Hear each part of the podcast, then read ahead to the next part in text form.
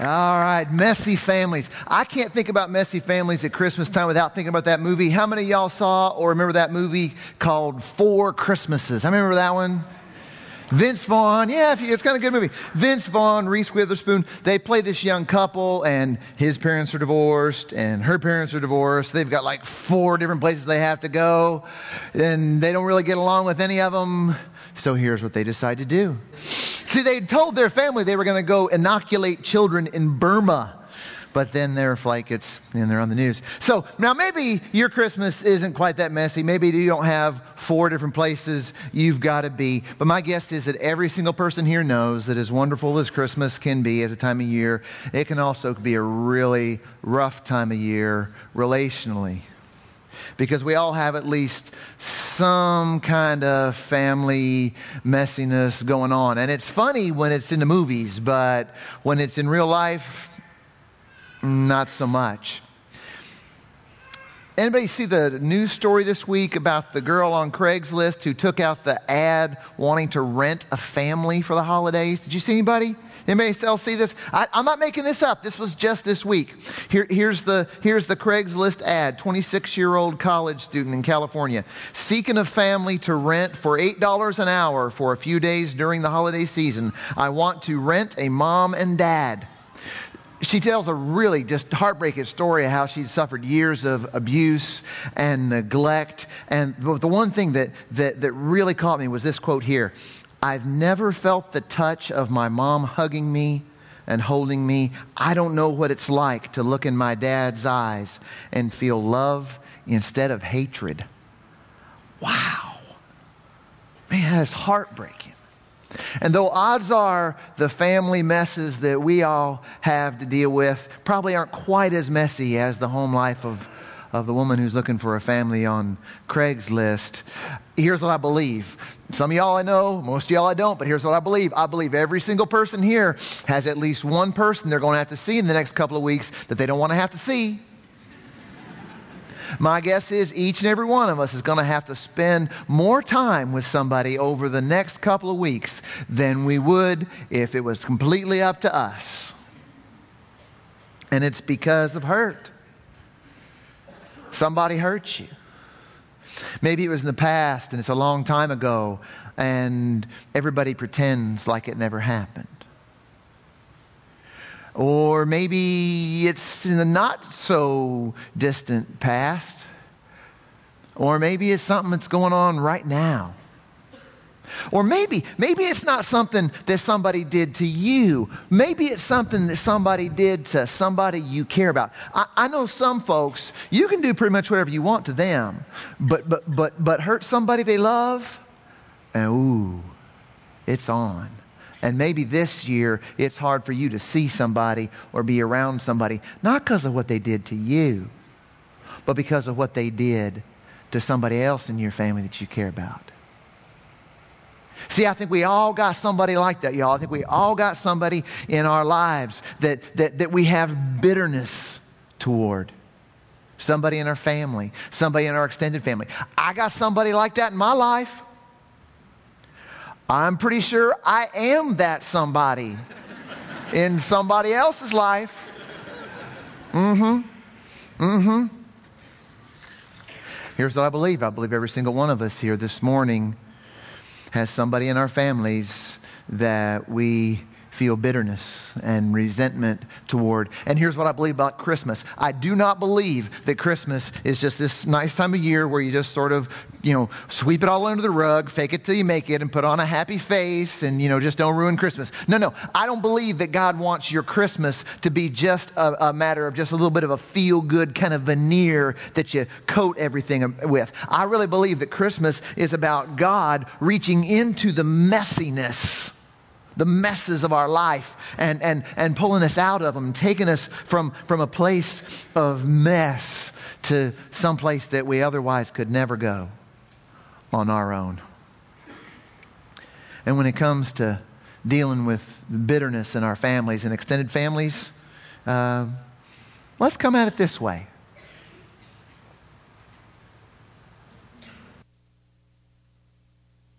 Lights, please. And there were in the same country shepherds, abiding in the field, keeping watch over their flock by night. And lo, the angel of the Lord came upon them. And the glory of the Lord shone round about them. And they were sore afraid. And the angel said unto them, Fear not. For behold, I bring you tidings of great joy, which shall be to all people. For unto you is born this day in the city of David a Savior, which is Christ the Lord. And this shall be a sign unto you. You shall find the babe wrapped in swaddling clothes, lying in a manger.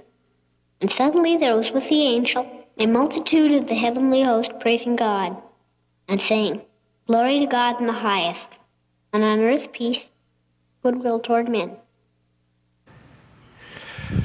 Yeah, God, love Charlie Brown. I don't care who you are. God, God love Charlie Brown stuff. And what, what Linus is reciting there is straight out of the Bible, out of Luke chapter 2. He's telling us the beginning of the shepherd story. But, but don't let all that peace on earth, goodwill toward men stuff fool you.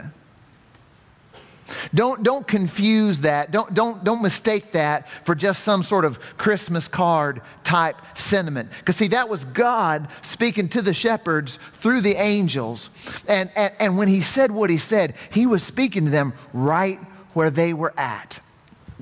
See, I don't think I was taught right about the shepherds. I was always taught to think of the shepherds as just these peaceful, laid back guys with this peaceful, laid back life, you know, and all their peaceful, laid back sheep out in the field. I mean, that's the way it is on the Christmas cards, right? Wrong. That was not their deal. How many of y'all remember that uh, TV show, Dirty Jobs? Remember Dirty Jobs? Yeah, Mike Rowe, Dirty Jobs. I found the worst one of all online this week horse fecal sample collector. and you have to collect it from inside the horse by hand.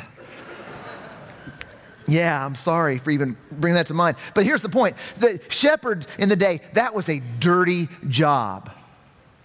But it was even worse because being a shepherd, if, if, if you were a shepherd, you didn't just consider, you weren't considered to just have a dirty job. You were considered dirty as a person.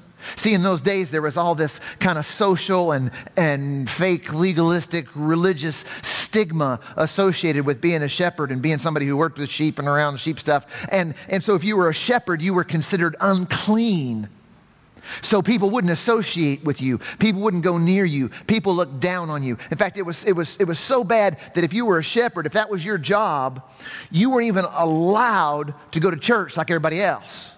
Now, I know a lot of us have jobs that makes it hard to make it here sometimes on the weekends, but imagine a job that if you had the job, you weren't allowed to come here on a weekend. That's a dirty job.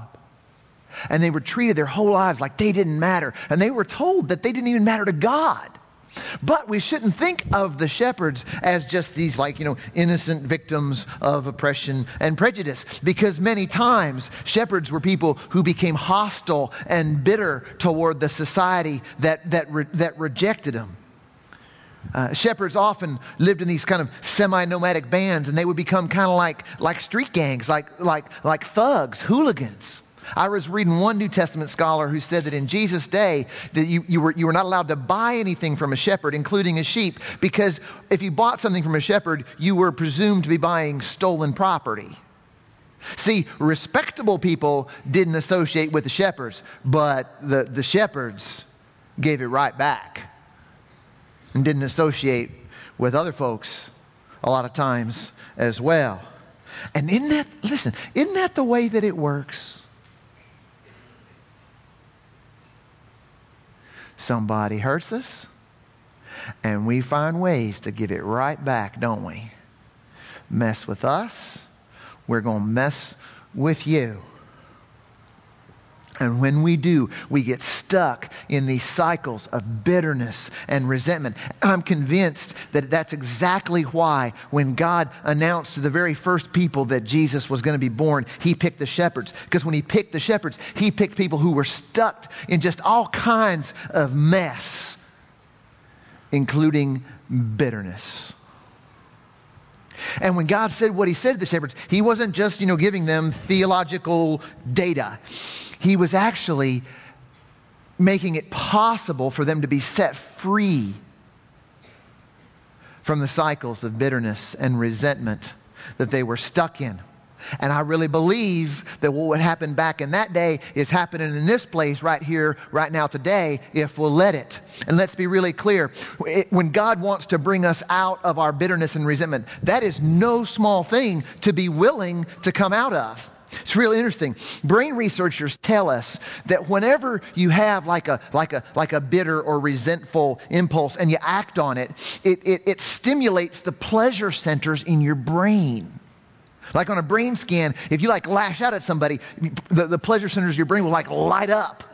For instance, you know, you're in traffic and somebody cuts you off, you know, you, you cuss them out and flip them off, and for a second, you know how good that feels? I mean, I wouldn't know myself. Of course, no, not me. But people tell me it feels really good. And, uh, and brain research, it, honestly, when you act on bitter and resentful impulses, it stimulates the same parts of your brain that, that snorting cocaine does. But if you're saying to yourself, well, that doesn't really apply to me because I have my bitterness, but I don't really lash out at anybody, I, I, I hold it all in. Careful now. Here's what the brain research also tells us. Anytime I even think bitter, resentful thoughts against somebody, it lights up those pleasure centers in my brain. You know how you do that thing where you tell somebody off, but just in your mind? Oh, I guess you do. Here's how it works for me. You know, it's like, well, you know, you're a this and you're a that, and you know, you did this to me, and I'm and I didn't deserve that, and you, you know, you know what you do. You do that, and, and they're like, oh yeah, oh you're right. I'm I'm I'm so sorry. You, yeah, you're you're good, and I'm bad, and I'm horrible, and you're and you're not. Yeah, you got that right. It's not just me, is it? I love telling people off in my mind. It releases adrenaline, y'all. But at the same time that all that adrenaline is being released, the downside is that it's just like drugs like cocaine. It releases all sorts of other stress related chemicals that are actually toxic to our systems and can, can, can lead to us feeling run down and distressed and depressed. One of my favorite authors puts it this way Of the seven deadly sins, anger, and when he says anger, he doesn't mean feeling angry, he means, you know, uh, resentment. Anger is possibly the most fun. To lick your wounds, to smack your lips over grievances long past, to roll over your tongue the prospect of bitter confrontations still to come, to savor to the last toothsome morsel both the pain you are given and the pain you are giving back. In many ways, it is a feast fit for a king. The chief drawback is that what you are wolfing down is yourself. The skeleton at the feast is you. So, don't say it out loud right now. But who is it for you this Christmas? Who's wronged you? Who's hurt you? Or somebody that you love? Who are you bitter towards? Who, who do you like to tell off in your head? And if they're sitting next to you right now, look right this way. Trust me, be in a bubble right here. Stay right here, okay? Listen, friends, come on now. Christmas is not about syrupy sentimentality. God wants to free us up from the messiness of our lives, including the messiness of that, of that, of that toxic residue from hurts known as bitterness and resentment in us. And that first Christmas, when, when God reached out to the shepherds, he was reaching out to people who had a lot to be bitter about. And right here, right now, God is doing the same thing. God is reaching out to people who have things to be bitter about. I'm not here to tell you today not to feel that way. You have your reasons.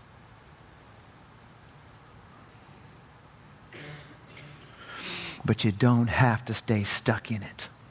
And that's why I love the shepherd story. Here's, the, here's, here's some more of the story. This part isn't in Charlie Brown, but you get it here at no extra charge. This is from Luke chapter 2. This is the rest, part of the rest of their story. Continuing on, Luke 2.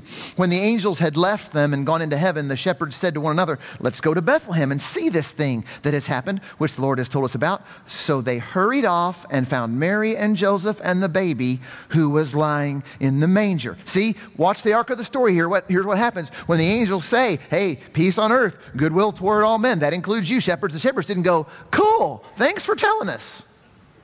No, the shepherds go, we got to see this for ourselves. You're saying this baby's born that means that we matter to God. We got to see this for, them, for ourselves. So they go walking off. And, and, and, and when they get to the stable, when they, when they get to Bethlehem, think about this. Who else does it say besides Mary and Joseph and baby Jesus was there? Who else does it say was there? Are you with me? Nobody. Nobody else was there. See, if you're the shepherds, you're expecting to get there. They're expecting crowds, right? And they're expecting you know, the VIPs to be in the front and some guy standing there with like a velvet cord, you know, saying, oh, you, you're in and you're out. And they're expecting to have to stand in the back and, you know, maybe on tippy toe, hope to, hope to catch a glimpse from the distance because they're, you know, they're not allowed like to be treated like regular people. But when they get there, they're the only ones there. I mean, the shepherds got rock star parking. They got front row VIP seats for the most significant event in the history of the world. And, and see, this, man, I believe this is the point in their journey from, from, from bitterness to something better, where that journey starts to really pick up some steam because it's then that the shepherds realize that they matter to God. Not just everybody in general, but them in particular. When they see Jesus, they know they matter to God. God had picked them, God had sent the angels to them, God had reached out to them. They mattered to God. Not just everybody in general, they mattered to God and they knew it. Do you? I mean, come on now. Everybody believes that sort of God just loves everybody. Yeah, God loves everybody, yada, yada. What about you, though? I don't care if you believe if God loves everybody. How about you? And that, when that happens, man, something happens. Here's, here's the rest of the story. More from Luke 2. Look what it says.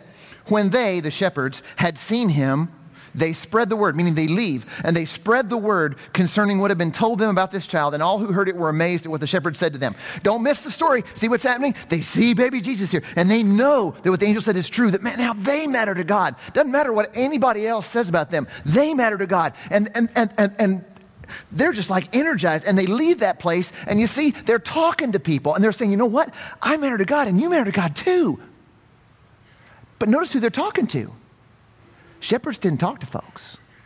They're talking to people who didn't want to have nothing to do with them and who until now they didn't want anything to do with them either because all that bitterness. You see what's going on? See, God's love for them, it didn't just kind of feel good, it changed them.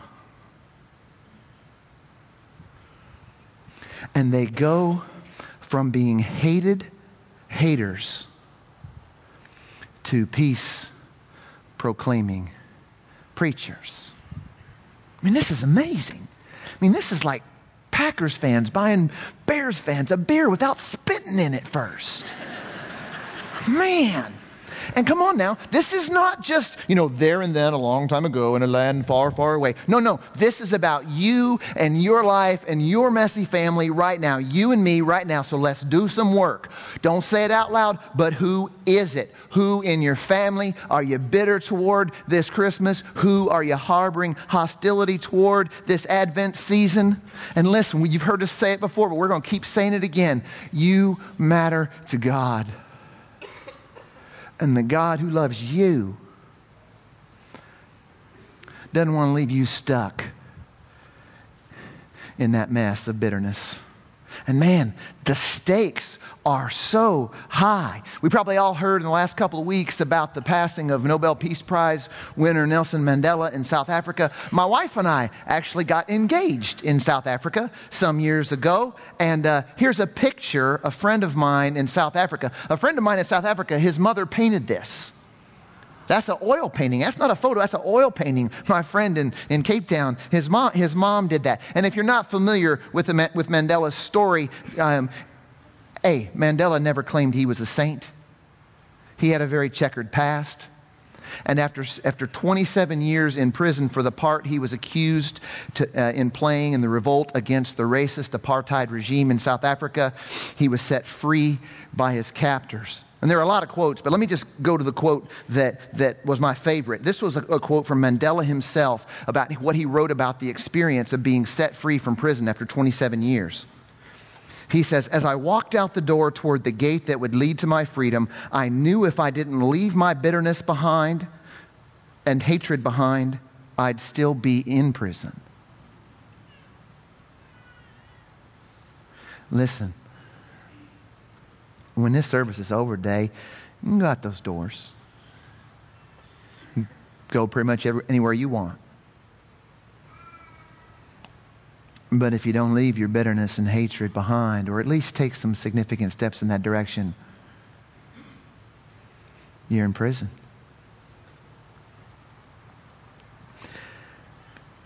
And if you don't want to be, here's what to do. Here's what to do.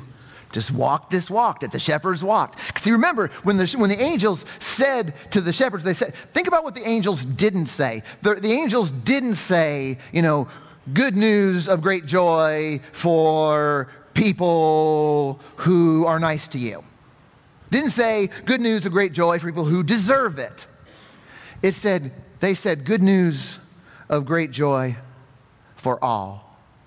And man, all is such a pivotal word. Because all includes that brother of yours or that sister of yours who keeps gossiping on you. All includes your ex who did you like they did you.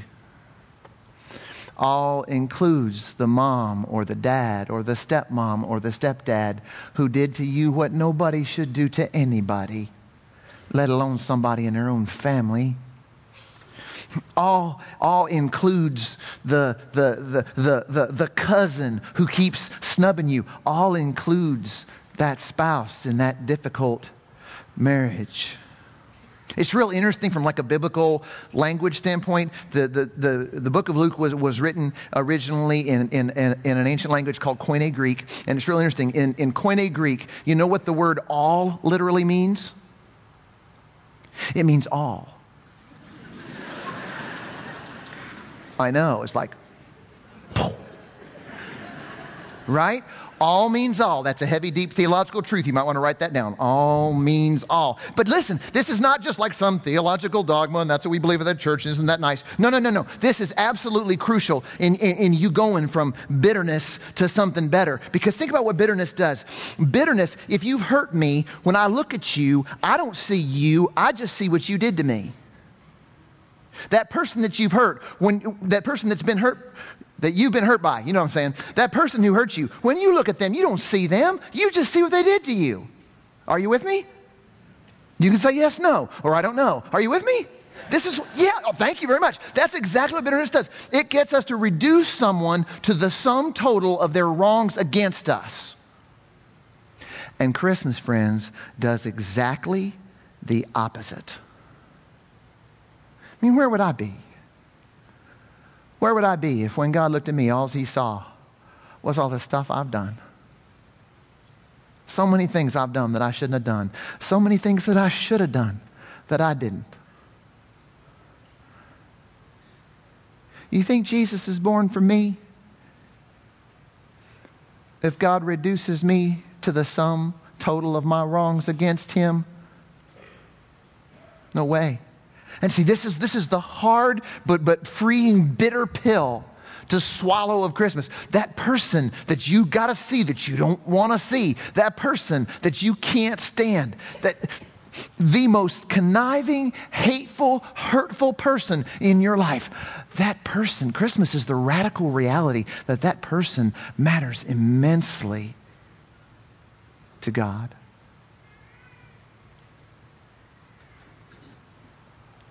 And that's not just some theological thing that just happens to be, be to be true. Because, see, when I realize that, when I, when I admit to myself that the person I'm bitter toward matters immensely to God, just like I do, then I can ask God to help me see that person the way He sees them. And then when I ask God to help me see them the way He sees them, then I can ask God to replace my bitterness for them with His love. And when I say, you know, God, please replace my bitterness with your love, I'm not talking about, you know, oh God, please make me, you know, fill my heart with warm, fuzzy feelings towards this person. Oh God, please make me look forward to seeing this person. Oh God, please make me want to put their picture up as the cover photo for my Facebook page. No, no. We're not talking about some sort of touchy feely, like, you know, God made me feel a certain way. No, no, no, no. You're asking God to, to, to, to put the power of love in you to choose to bless the person who has cursed you. I mean, come on now. Think of what Jesus said. You've heard it before. Jesus said, Love your enemies. Look at it. Love your enemies. Do good to those who hate you. We got to decide here today, friends, whether those are just nice words or if we really believe this stuff. We got to decide if we just like if we just happen to like Jesus or if we're going to obey him. Look what he says, bless those who curse you. And I love it that he says one specific thing. He says, pray for those who mistreat you. Man, you want to talk about something, the most radically transformative thing I've found in my own journey out of bitterness to something better is, is when God challenged me, go, Tim, that person that you can't stand, you pray for them every day and you pray that, that, that I will bless them emotionally, relationally, physically, and financially. And ooh, I hate that last one. I, ooh, I, I'll pray for them, but not financially. I want you to bless me, God, financially. Don't bless them, bless me. Close friend of mine shared this story with me, and he says I could share it with you. I share with my friend Jake's permission. Jake lives up here in Lemont. The most bitter part of me comes from the story of my relationship with my mom. Alcohol was and continues to be my mom's favorite thing, the thing she chooses over everything, including a relationship with me. That's a tough thing for me to even write down, let alone say out loud. The last time I had contact with my mom was after my first child was born. I hadn't heard from her in over a year. I hadn't even seen her in 20 years. And out of the blue, she contacted me. She'd gone through a rehab program and said she was sober and we started talking over the phone. After several conversations, I asked her if she would like me if she would like to meet her new grandson. She didn't, she didn't hesitate. She definitely wanted to. But for some reason, she didn't want me to come to her place. So I said I would call her in the morning and we could meet at the park near her house in Rockford. She said, okay. We hung up. In the morning, when I called, there was no answer. I left a message that I was on my way and said I'd meet her at the park at a particular time. I packed up my son and, and off we went to Rockford. I called again when I got to town, hoping she would answer. Again, no answer. So I stopped at Walgreens and made a copy of my son's baby picture, put it in a card, and wrote, Mom, just wanted you to know you are loved, and went to the park. She didn't show. So I left the card on a picnic table and called her as I drove away, leaving one last message letting her know the card was waiting for her. When I hung up, I wept. It hurt all over again. But this time I experienced something new. For whatever reason, this time I saw her as God sees her. I just see an alcoholic who was never there for me, but God sees a broken, hurting, lonely woman in need of peace and goodwill. The message of good news is for all, including my alcoholic mom. I've got a long way to go, my friend says, but with God's help and the support of my friends from church, I'm trading my bitterness for my mom to God's love for my mom. It's happening. She is not changing, but I am. And no way could that ever happen in my life if Jesus hadn't been born. And that's peace and good news for me. That's my buddy Jake's story. Now it's your turn. Nobody has to leave this place today without taking at least one step toward the door out of the prison of bitterness. So here's what I want you to do I, I want to ask everybody to close their eyes. Don't worry, it's not going to get weird. Nobody's going to levitate or anything. Just close your eyes. And right now, in your mind's eye, picture the person that you are most bitter toward in your family or extended family this Christmas. And when you got somebody in mind, keep your eyes closed, but just give me a little head nod so I know you're, you're tracking with me. Got somebody? Thank you. Got somebody? Okay. Okay. Now, right now, as you picture this person, tell your Heavenly Father what they did to you. I know He knows, but tell Him again. Tell Him what they did to you.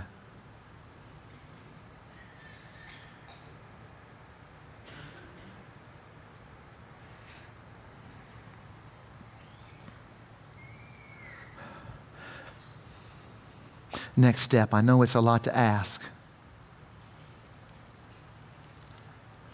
But ask God to help you see them the way He sees them.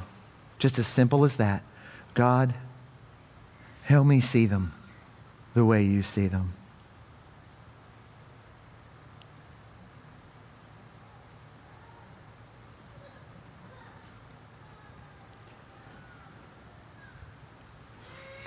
And one last thing I know it's a lot, but I challenge you, even as I challenge myself.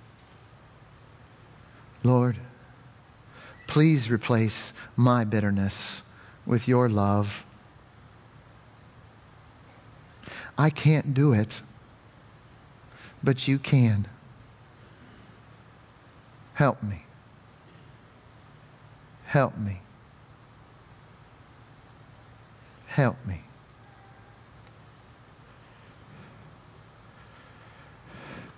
Okay, give me your eyes.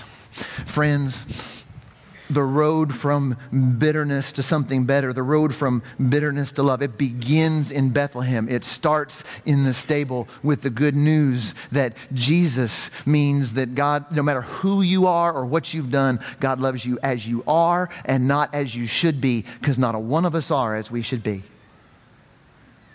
And Christmas means that Jesus was, was born for you, that Jesus lived for you, that, that the baby who was born in that manger died for you, and that he loved you so much that not even death itself could hold him back from you.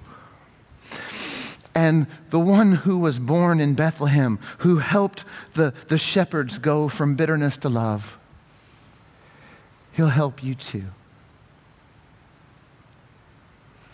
For unto you is born a Savior,